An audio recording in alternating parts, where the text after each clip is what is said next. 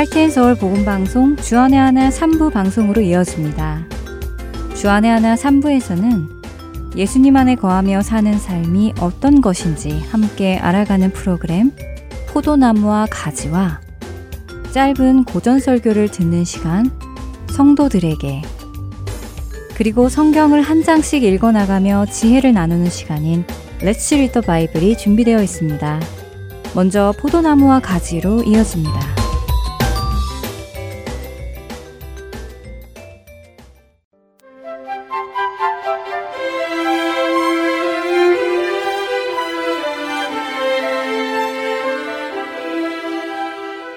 애청자 여러분 안녕하세요. 포도나무와 가지 진행의 민경훈입니다. 내가 애굽 사람에게 어떻게 행하였음과 내가 어떻게 독수리 날개로 너희를 업어 내게로 인도하였음을 너희가 보았느니라. 출애굽기 십구 장 사 절의 말씀입니다. 하나님께서는 스스로 말씀하신 것처럼 이스라엘 백성들을 어미 독수리가 새끼 독수리를 보호하듯 그렇게 섬세하게 정성을 다해 그들을 인도해내시고 그들과 함께 하셨습니다. 애굽 군대가 자신들을 죽일 것 같은 두려움 속에서도 구원하시고, 목이 마르다고 배가 고프다고 불평과 불만을 쏟아낼 때에도 그들에게 화를 내지 않으시고 그들의 필요를 채워주시며 그들과 함께 동행하셨습니다. 그렇게 이스라엘 자손이 하나님의 도우심을 받으며 애굽 땅을 떠난 지 삼 개월이 되던 날, 그들은 시내 광야에 도착합니다. 하나님께서는 시내산에서 그들에게 십계명을 주시며 구원받은 그들을 거룩한 하나님의 자녀로 살아가도록 가르치기 시작하셨지요. 십계명은 물론 일상생활에서 지켜야 할 질서들과 율례들을 하나씩 하나씩 가르치셨습니다. 제단에 관한 법, 그들과 함께 사는 종에 관한 법, 폭력에 관한 법, 누군가에게 손해를 끼친 후 갚아주어야 하는 배상에 관한 법, 도덕과 공평에 관한 법 등등 하나부터 일일이 가르쳐 주셨습니다. 모세는 이런 하나님의 모든 말씀을 기록하고 산 아래에 제단을 쌓고 열두 지파대로 열두 기둥을 세우고 번제와 화목제를 드리지요. 언약서를 가져다가 백성에게 낭독하여 듣게 하니 그들이 이르되 여호와의 모든 말씀을 우리가 준행하리이다. 모세가 그 피를 가지고 백성에게 뿌리며 이르되 이는 여호와께서 이 모든 말씀에 대하여 너희와 세우신 언약의 피니라. 출애굽기 이십사 장 칠 절과 팔 절의 말씀입니다. 지난 사백여 년 동안 듣기만 했을 뿐 직접 경험하지 못했던 자신들의 조상의 하나님을 그들은 지난 몇 개월에 걸쳐 깊이 그리고 가까이 경험합니다. 능력의 하나님과 은혜의 하나님을 경험하고 이제 그들은 하나님과 언약을 새로 세우게 되었지요. 사람들 사이에서도 권력 있고 재물 많고 능력 많은 사람과 그 어떤 약속으로 엮어지는 것을 좋아하는데 하물며 크신 하나님과 언약을 맺는다는 것은 정말 좋을 것 같지 않으신가요? 세상을 창조하고 능력이 많으시고 지금까지 보고 경험한 그 하나님이 나의 하나님이 되어주시겠다라는 그 언약, 너무 기쁠 것 같습니다. 이스라엘 백성들도 그 당시는 기뻤겠지요. 그런데 그렇게 주님 앞에서 언약서를 읽고 말씀에 다 순종하겠다고 굳게 다짐을 한 후 그 마음은 두 달이 채 가지 않았습니다. 언약을 세우신 후 하나님은 모세를 시내산 위로 부릅니다. 모세가 이스라엘 백성들을 가르칠 수 있도록 율법과 계명을 친히 기록한 돌판을 주시겠다며 부르셨지요. 모세는 사십 일을 시내산에 머무르게 됩니다. 하나님께서 그들 사이에서 임재할 수 있는 성소와 성막, 언약궤 등등을 만들고 유지하는 방법을 배우고 있었지요. 산 위에서는 이렇게 거룩한 일이 있었지만 산 아래에서는 어땠을까요? 처음에 이스라엘 백성들은 잘 기다리고 있는 듯 해보였습니다. 하지만 한 달이 지나자 믿음의 한계가 다다르기 시작합니다. 백성이 모세가 산에서 내려오미 더딤을 보고 모여 백성이 아론에게 이르러 말하되 일어나라, 우리를 위하여 우리를 인도할 신을 만들라. 이 모세 곧 우리를 애굽 땅에서 인도하여 낸 사람은 어찌 되었는지 알지 못함이니라. 출애굽기 삼십이 장 일 절의 말씀입니다.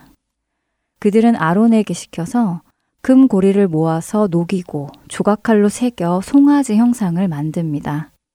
그리고 이 송아지 형상을 보고 이스라엘아, 이는 너희를 애굽 땅에서 인도하여 낸 너희의 신이로다 라고 말합니다. 그렇게 그들은 하나님께서 주신 첫 계명, 나 외에 다른 신들을 두지 말라라는 말씀과 너를 위하여 새긴 우상을 만들지 말며 어떤 형상도 만들지 말라라고 하신 두 번째 계명까지 어기게 됩니다. 그들은 그렇게 우상을 만들어 놓고도 그 날을 여호와의 절기라고 공포하며 자신들이 만들어낸 신인 금송아지 형상 앞에서 번제와 화목제를 드리고 백성이 앉아서 먹고 마시며 일어나서 뛰놀았습니다. 찬양 한 곡 듣고 계속해서 말씀 나누겠습니다.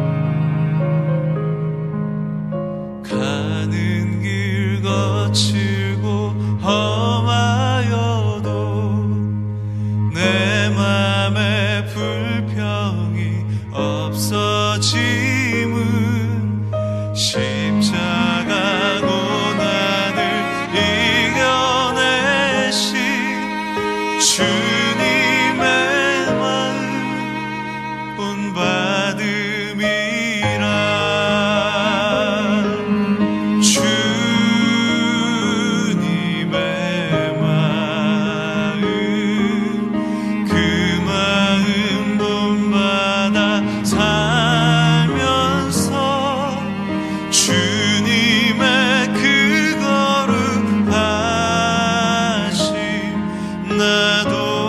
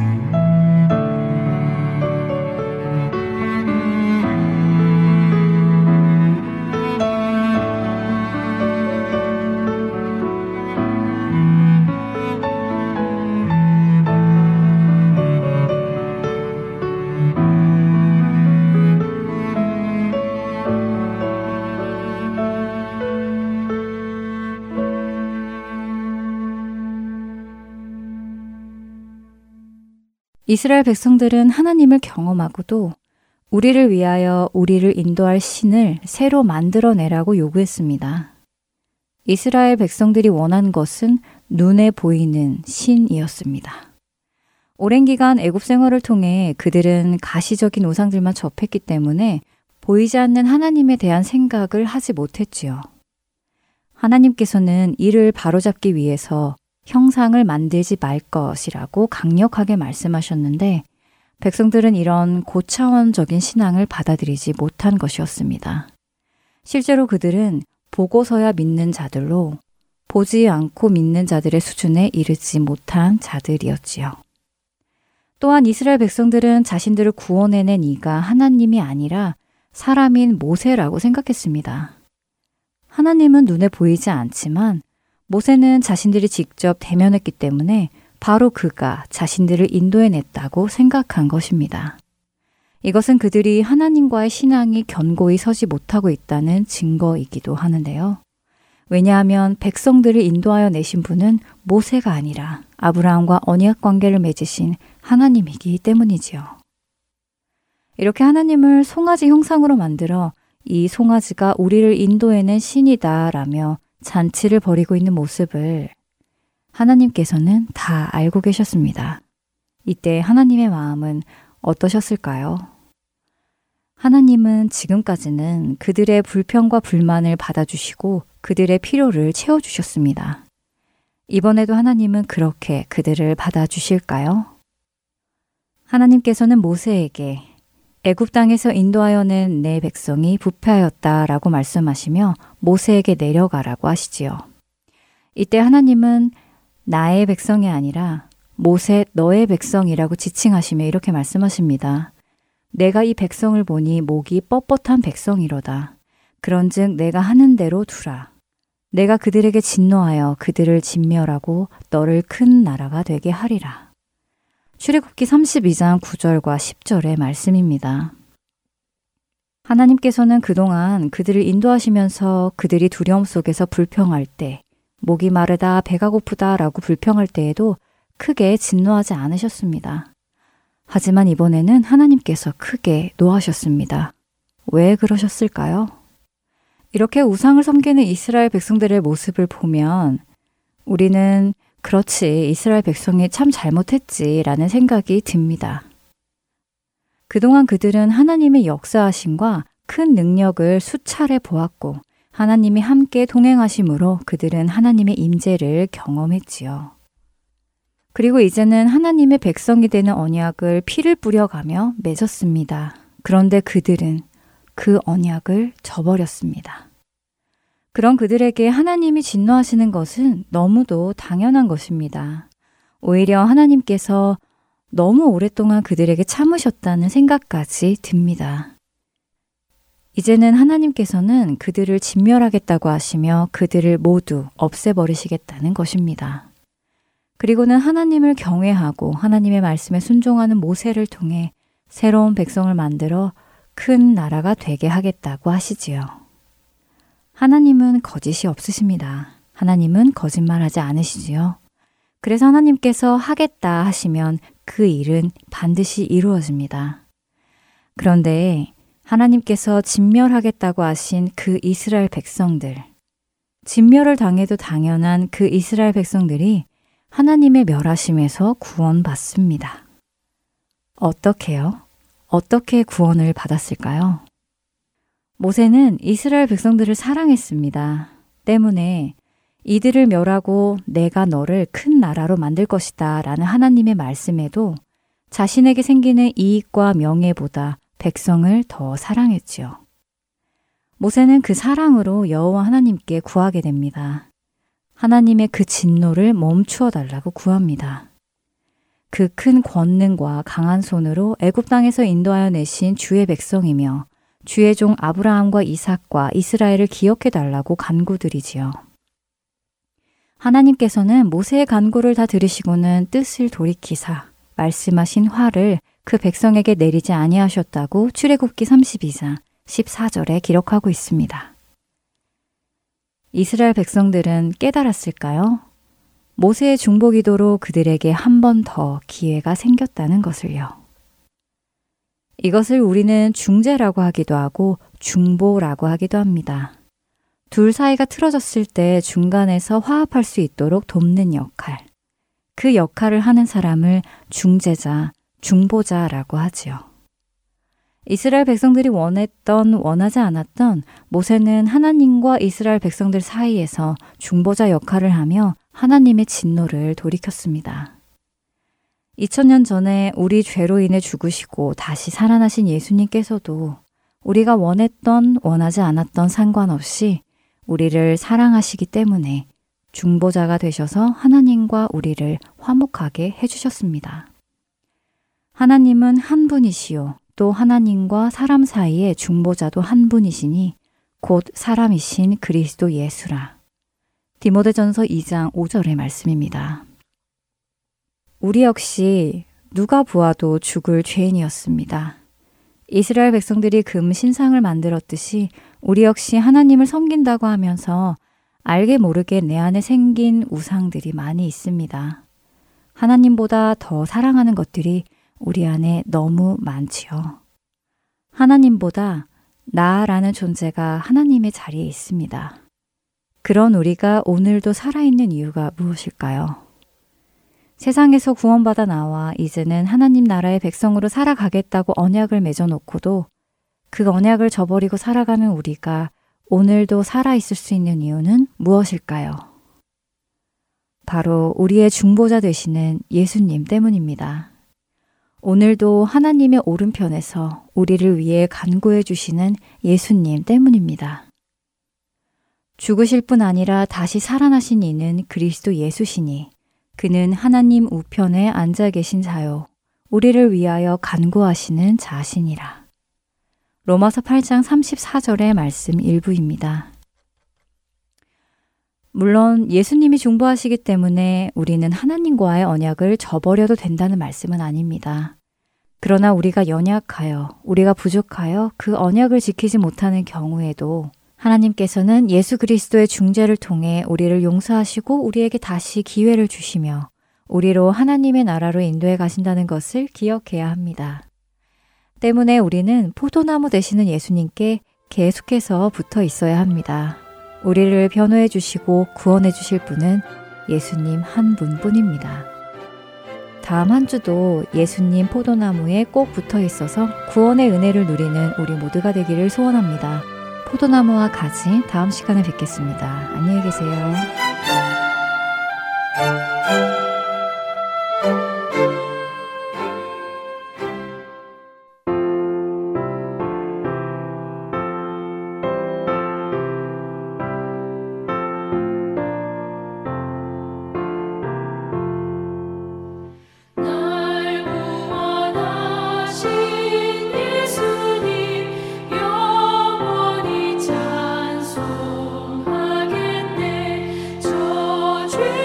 No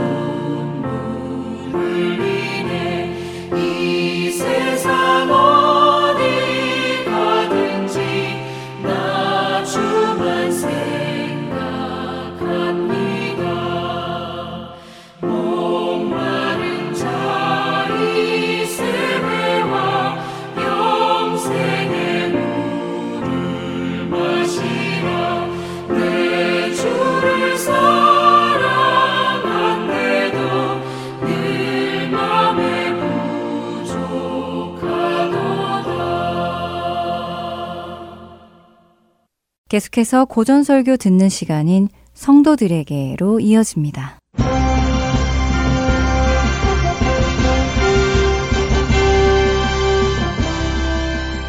여러분 안녕하세요. 성도들에게 진행의 권혁준입니다. 성도들에게 이 프로그램은 지난 시대의 외국 설교자들의 설교를 여러분께 읽어드리는 시간입니다. 오늘은 천육백삼십사 년에 태어나 천육백육십팔 년 서른네 살의 나이로 소천한 영국의 위대한 청교도 목사 조셉 얼라인의 설교 일부를 읽어드립니다.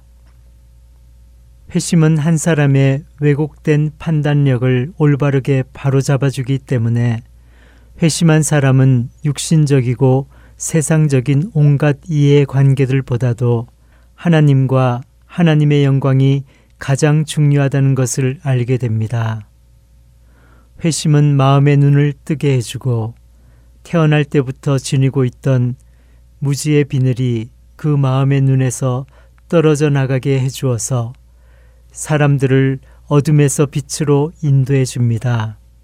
그래서 전에는 자신의 영적인 상태가 얼마나 위험하고 위태로운지를 전혀 보지 못했던 사람이 이제는 자기가 은혜의 능력으로 말미암아 새롭게 되지 않는다면 영원히 멸망할 수밖에 없는 자라는 것을 보게 됩니다. 전에는 자기가 죄 가운데 살아가면서도 별로 괴로워하거나 마음 아파하지 않았던 사람이 이제는 자신의 죄악된 삶이 얼마나 극악무도한 삶인지를 알게 됩니다. 회심한 사람은 전에 자기가 몸담고 살아왔던 죄가 얼마나 진리에서 벗어나 있고 불의하며 기형적이고 흉측하며 더럽고 추악하다는 사실을 보게 됩니다. 이렇게 자신의 이전에 죄악된 삶이 얼마나 끔찍한 삶인지를 알게 되었기 때문에 그런 삶을 혐오하고 두려워하며 그런 삶에서 도망치고 싶어하고 심지어 그런 삶을 살아왔던 자기 자신을 혐오하기까지 하게 됩니다. 회심한 사람은 전에는 자기 속에서 거의 죄를 볼 수 없었고 특별히 고백할 죄를 발견할 수 없었지만 이제는 자신의 마음이 얼마나 부패하고 썩어 문드러졌는지를 보게 되고 자신의 본성 전체가 얼마나 절망스러울 정도로 깊이 타락하고 오염되어 있는지를 보게 됩니다. 그래서 자신이 마치 나병 환자처럼 부정하다라고 외치며 시편 오십일 편에서 다윗이 고백한 것처럼 우슬초로 나를 정결하게 하소서 내가 정하리이다. 나의 죄를 씻어주소서 내가 눈보다 희리이다. 하나님이여 내 속에 정한 마음을 창조하시고 내 안에 정직한 영을 새롭게 하소서라고 고백하게 되는 것입니다. 회심하는 사람은 뼛속 깊이까지 온통 썩어 문드러져서 더럽기 짝이 없는 자신의 모습을 보고서 자신의 모든 부분들과 기능들과 행위들에 부정하다고 쓰게 됩니다. 그는 자신의 존재의 구석구석에 전에는 알지 못했던 더럽고 악취나는 오물과 쓰레기들이 잔뜩 쌓여 있는 것을 발견하게 되고 자신의 심령 속에 하나님을 모독하는 것들과 도둑질하는 것들과 살인하는 것들과 간음하는 것들이 있다는 것을 발견하게 됩니다. 그런 것들은 그가 전에는 자기 속에 있는지도 알지 못했던 것들입니다. 회심한 사람은 전에는 그리스도 속에서 자기가 사모할 만한 그 어떤 볼품 있는 것이나 아름다운 것을 보지 못했었지만 이제는 그리스도 안에 감추어진 보화를 보고서 자신의 모든 소유를 다 팔아서 그리스도라는 밭을 사고자 합니다. 그리스도는 우리가 찾던 진주입니다. 이제 이 새로운 빛을 받은 사람은 이전과는 완전히 다른 마음과 생각과 분별력을 지니게 됩니다. 이제 그에게 오직 하나님이 자신의 전부가 되고 하늘에서나 땅에서나 하나님 같은 분은 존재하지 않게 됩니다. 그는 진정으로 온 세상보다 하나님을 더 좋아합니다. 하나님의 은총은 그의 생명이고 하나님의 얼굴빛은 그가 그동안 좋은 것이라고 여겨서 마음을 두고 추구해오던 곡식과 새 포도주와 기름보다 더 좋은 것이 되었습니다. 겉으로는 신을 믿는 체 하면서 실제로는 믿지 않는 외식하는 자들도 하나님은 최고의 선이라는 추상적인 명제에는 동의할 수 있지만 이렇게 회심한 자가 하나님에 대하여 생각하고 말하고 행하는 것처럼 할 수는 없습니다. 이방인들 중에서 극소수에 불과한 지혜롭다고 하는 자들도 그렇게 말할 수는 없었습니다. 그러나 외식하는 자가 아닌 진정으로 회심한 사람은 하나님이야말로 자기가 가장 사모하는 선이라고 여기기 때문에 두말하지 않고 하나님을 묵묵히 따릅니다. 회심한 사람은 이렇게 말합니다. 내 심령에 이르기를 여호와는 나의 기업이시니 그러므로 내가 그를 바라리라 하도다. 하늘에서는 주 외에 누가 내게 있으리요? 땅에서는 주밖에 내가 사모할이 없나이다. 내 육체와 마음은 쇠약하나 하나님은 내 마음의 반석이시요 영원한 분깃이시라. 예레미야 애가 삼 장 이십사 절과 시편 칠십삼 편 이십오 절 이십육 절의 말씀입니다. 사람의 의지의 동기들은 바뀝니다. 회심한 사람은 이제 새로운 목표들과 계획들을 갖습니다. 그는 이제 다른 무엇보다도 하나님을 목적으로 삼고 이 세상에 속한 것들을 이루고자 하는 목표나 계획을 전혀 갖지 않으며 오직 자기 안에서 그리스도만이 영광과 존귀를 얻으시게 하고자 합니다. 그는 자기가 그리스도를 섬기고 그리스도께 영광을 돌릴 수 있게 된 것을 세상이 자기에게 줄 수 있는 모든 것을 다 갖게 되는 것보다 더 행복하고 복된 일로 여깁니다. 그가 목표로 하는 표대는 예수의 이름이 이 세상에서 존귀 여김을 받으시게 하는 것입니다. 성도 여러분, 여러분은 저의 이 말을 들으면서 당신 자신도 과연 그러한지를 스스로에게 물어보고 계십니까? 당신 자신을 살펴보십시오. 회심한 사람은 무엇을 왜 하느냐 하는 동기만 변할 뿐 아니라 무엇을 선택하느냐 하는 목적도 바뀌게 됩니다. 그는 하나님을 자신의 최고의 복으로 여기고 그리스도와 거룩함을 자기를 하나님께 데려다 줄 수 있는 수단들로 여깁니다. 그는 예수님을 자신의 주로 선택합니다. 그는 단지 어쩔 수 없이 등 떠밀려서 그리스도께로 억지로 가는 것도 아니며 그리스도를 어쩔 수 없이 받아들이는 것도 아니고 자원해서 기쁜 마음으로 그리스도 앞으로 나아갑니다. 그는 겁이 나거나 양심이 괴로워서 또는 죄인으로 죽어가는 것이 두려워서 그 두려움을 없애기 위해서는 무슨 짓이라도 할 수 있기 때문에 지옥에 가는 것보다 그리스도를 받아들이는 것이 더 낫다고 생각해서 그런 선택을 하는 것이 아닙니다. 그는 그리스도야말로 자신에게 최고로 좋은 것이기 때문에 이 세상에 자기가 사는 동안 누릴 수 있는 온갖 좋은 것들을 다 버리고 그리스도를 의도적으로 선택하기로 결단하는 것입니다. 또한 그는 자신이 가야 할 길로 거룩함을 선택합니다. 그는 단지 어쩔 수 없어서 그 길을 선택하는 것이 아니라 그 길을 좋아하고 사랑해서 선택하는 것입니다. 그래서 다윗은 내가 주의 법도들을 택하여 싸우니 라고 시편 백십구 편 백칠십삼 절에서 고백합니다. 즉 자기가 주 하나님의 교훈들이 말해주는 길을 사랑해서 의도적으로 선택하였다는 것입니다. 회심한 사람은 하나님의 교훈들을 자기를 구속하고 속박하는 것으로 여기는 것이 아니라 자신의 기업, 곧 자신의 영원한 기업으로 여깁니다. 그는 하나님의 교훈이 무거운 짐이 아니라 자기를 지극히 복되게 해줄 가르침으로 여기고 자기를 올가매는 밧줄들이 아니라 자기에게 힘을 공급해주는 원동력으로 여깁니다. 그는 그리스도께서 메워주시는 멍에를 단지 수동적으로 묵묵히 지는 것이 아니라 적극적으로 그 멍에를 짊어지려고 합니다.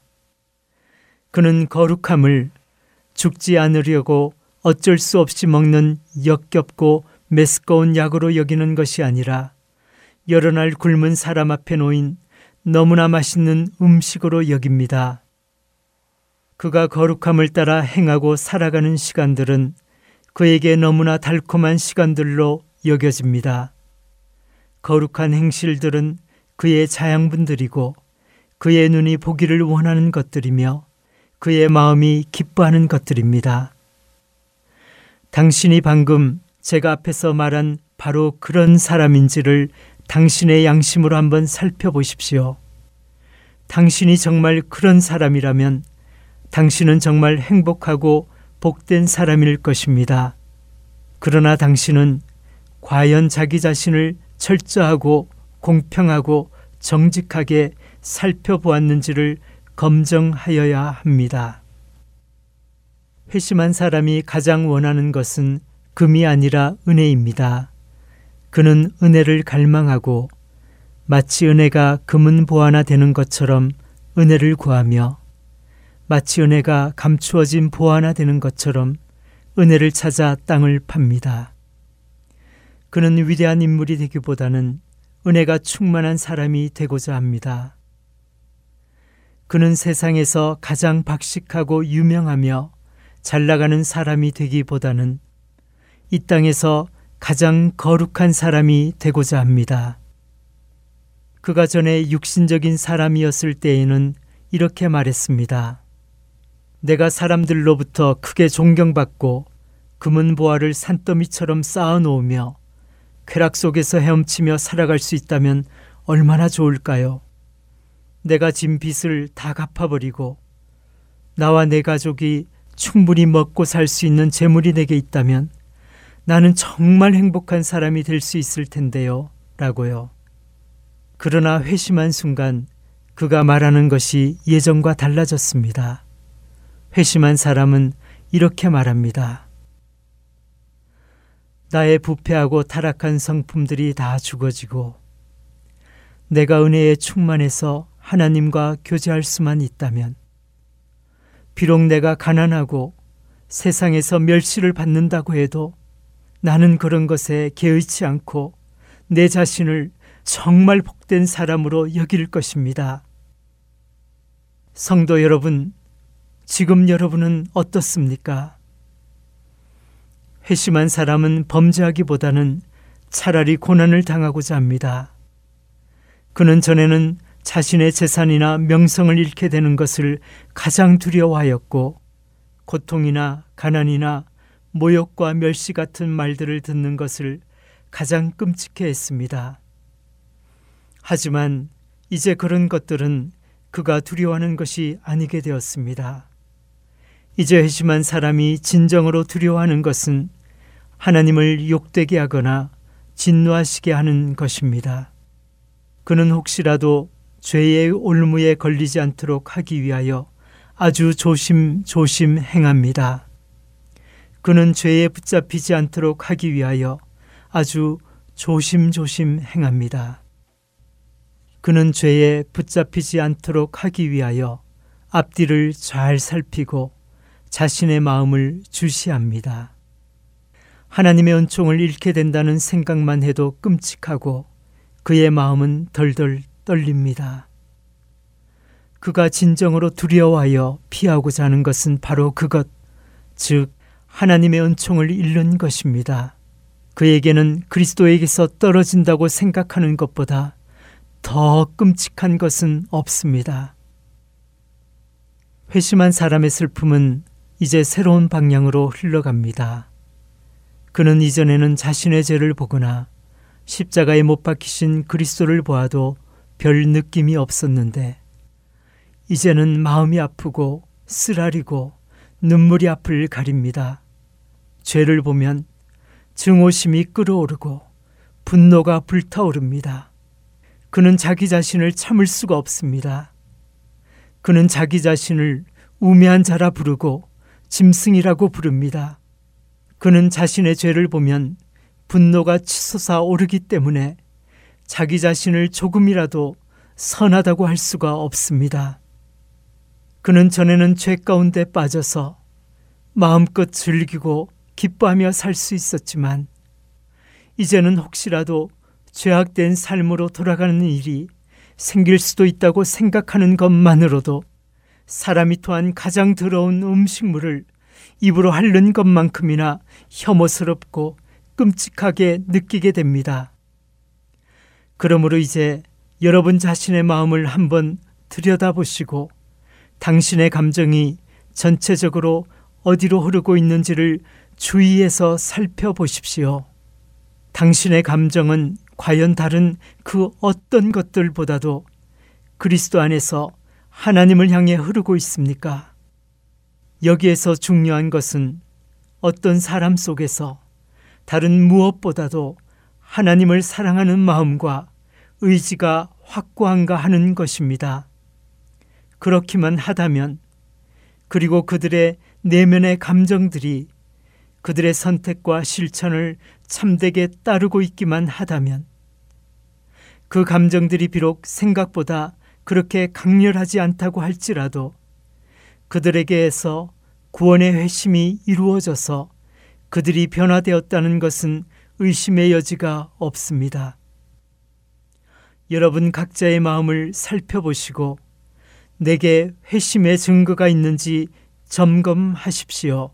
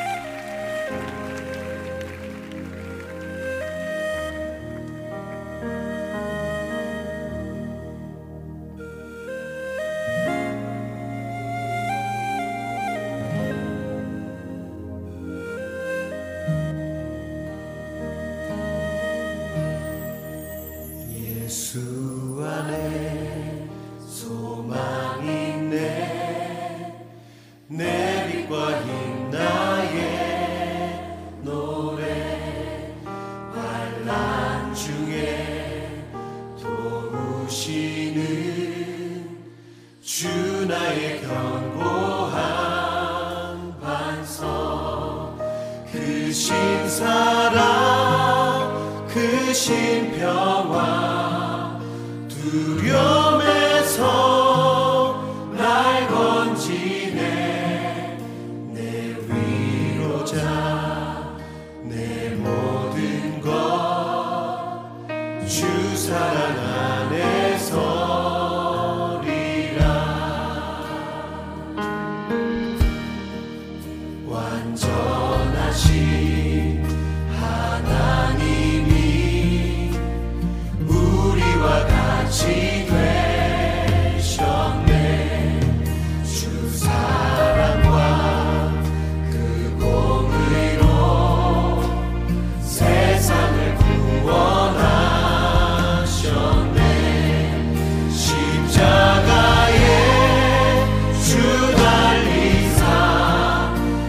진노를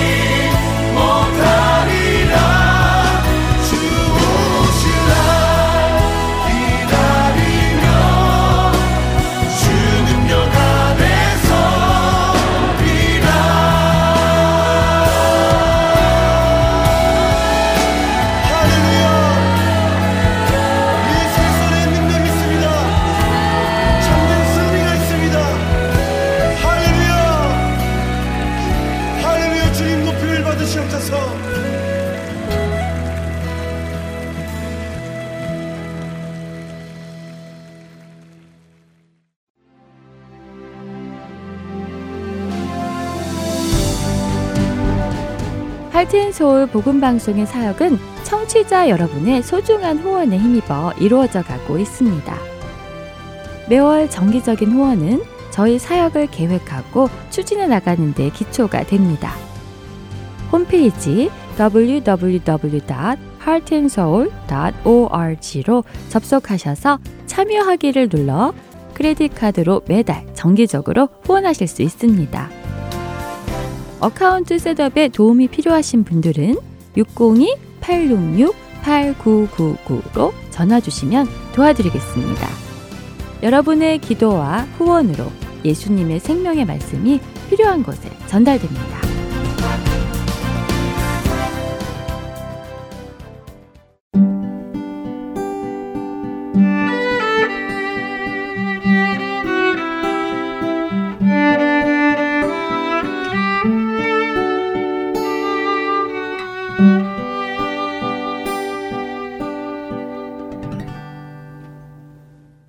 말씀을 묵상하는 시간, Let's Read the Bible 보내드립니다.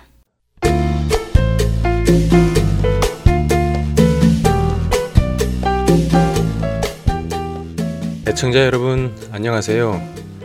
Let's Read the Bible 진행의 남경민입니다. 청년들이 가지고 있는 가장 큰 고민은 결혼이 아닐까 합니다. 물론 진로의 문제를 고민하기도 하지만 어떤 배우자를 만나서 어떤 가정을 꾸며야 할까 하는 고민은 많은 청년기의 남녀가 공통적으로 하는 고민 같습니다. 더군다나 하나님의 자녀들은 그 고민이 더욱 크지요. 믿지 않는 자들과 결혼하는 것이 옳지 않다고 배워왔기에 정말 성경적인 믿음을 가진 사람을 만나기 쉽지 않기 때문에 그 고민은 세상에 속한 사람들보다 더 클 수밖에 없습니다. 오늘 함께 읽을 잠언 삼십일 장은 잠언의 마지막 장입니다. 많은 지혜가 담겨 있는 잠언의 마지막 이야기는 바로 부부에 관한 지혜, 조금 더 자세히 말하자면 어떤 남편과 아내가 되는 것이 좋은가에 대한 잠언이 담겨 있습니다. 그러나 이 잠언을 읽기 전에 우리가 생각해야 할 것이 있습니다. 나는 이런 배우자를 찾아야 하겠구나 하는 생각이 아니라 내가 이런 배우자가 되어야 하겠구나 하는 것을 먼저 생각해야 한다는 것입니다. 나는 성경이 제시하는 사람이 되지 않으면서 상대만 성경이 제시하는 사람이 되기를 원한다면 그것은 이기적인 욕심일 뿐입니다. 그러니 이 잠언을 읽는 남성이든 여성이든 자신이 어떤 사람이 되어야 하는가를 배울 수 있다면 그것이 잠언이 말씀하시는 지혜의 사람이 될 것입니다. 잠언 삼십일 장은 르무엘 왕이 쓴 잠언이라 설명하며 시작됩니다. 하지만 이 르무엘 왕이 누구인가는 명확히 알 수 없습니다. 왜냐하면 르무엘이란 이름은 성경에서 여기 이 잠언 삼십일 장에만 소개되는 이름이며 유다나 이스라엘 왕조를 살펴보아도 이런 이름은 나오지 않기 때문이지요. 그러나 이 잠언은 그 르무엘 왕이 자신의 어머니로부터 들은 훈계의 말, 지혜의 말이라며 시작합니다. 그러니까 한 나라를 다스리는 왕을 향한 왕의 어머니가 주는 교훈의 말씀이지요. 그 어머니는 무엇을 사랑하는 아들에게 말해줄까요? 한 절 한 절 읽어가시면 큰 지혜를 얻을 수 있을 것입니다. 먼저 아들에게 어머니는 여자들에게 힘을 쓰지 말라고 경고합니다. 왕들이 그 일로 망한다고 하지요. 또한 술에 취하거나 술을 즐기는 것도 금합니다.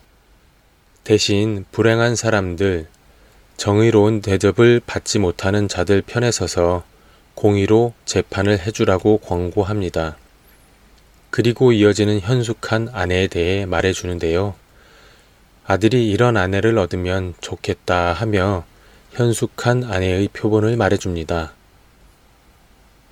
부지런하고 가족들을 위하고 집안일을 잘 꾸려나가며 가난하고 불쌍한 사람들을 도우며 미리미리 앞날을 준비하는 그런 여인, 말을 지혜롭게 하고 친절하며 남편과 자녀들로부터 칭찬을 받는 그런 아내를 얻으라고 권해줍니다.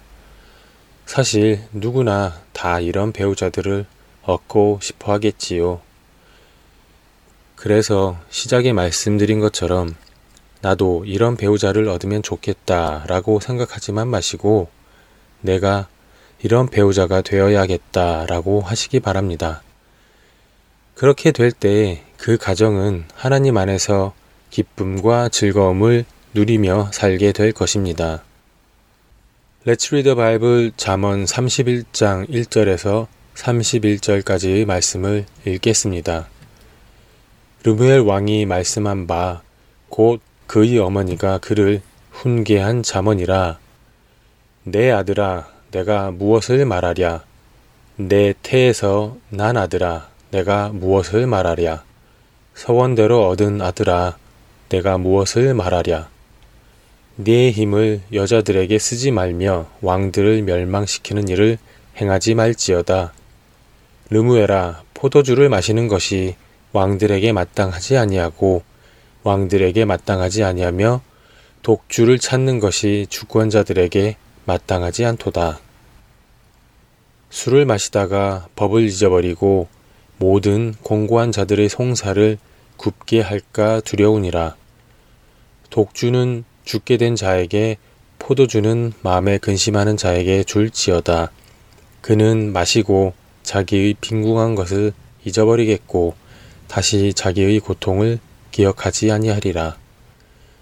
너는 말 못하는 자와 모든 고독한 자의 송사를 위하여 입을 열지니라. 너는 입을 열어 공의로 재판하여 곤고한 자와 궁핍한 자를 신원할지니라. 누가 현숙한 여인을 찾아 얻겠느냐? 그의 값은 진주보다 더하니라. 그런 자의 남편의 마음은 그를 믿나니 산업이 핍절하지 아니하겠으며, 그런 자는 살아있는 동안에 그의 남편에게 선을 행하고 악을 행하지 아니하느니라.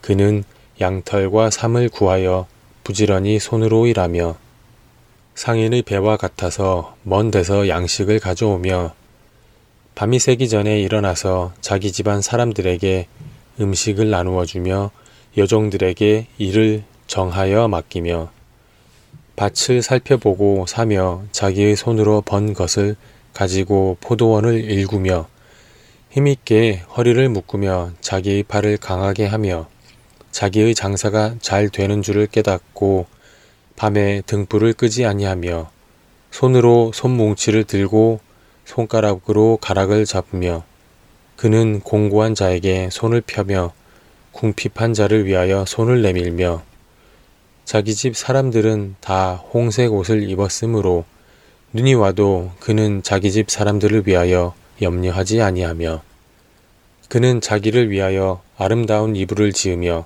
세마포와 자색 옷을 입으며 그의 남편은 그 땅의 장로들과 함께 성문에 앉으며 사람들의 인정을 받으며 그는 배로 옷을 지어 팔며 띠를 만들며 상인들에게 맡기며 능력과 존귀로 옷을 삼고 후일을 웃으며 입을 열어 지혜를 베풀며 그의 혀로 이내의 법을 말하며 자기의 집안일을 보살피고 게을리 얻은 양식을 먹지 아니하나니 그의 자식들은 일어나 감사하며 그의 남편은 칭찬하기를 덕행 있는 여자가 많으나 그대는 모든 여자보다 뛰어나다 하느니라.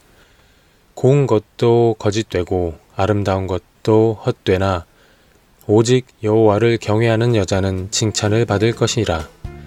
그 손의 열매가 그에게로 돌아갈 것이요 그 행한 일로 말미암아 성문에서 칭찬을 받으리라. Let's Read the Bible 잠언 삼십일 장 일 절에서 삼십일 절까지 말씀을 읽었습니다.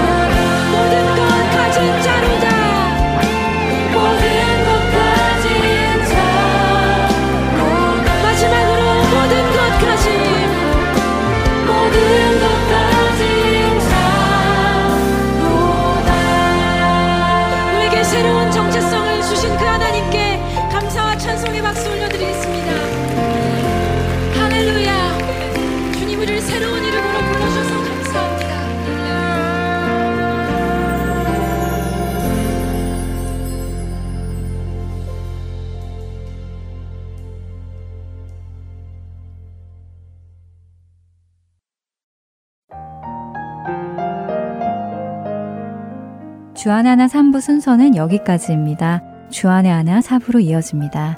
은혜의 시간 계속되시길 바랍니다.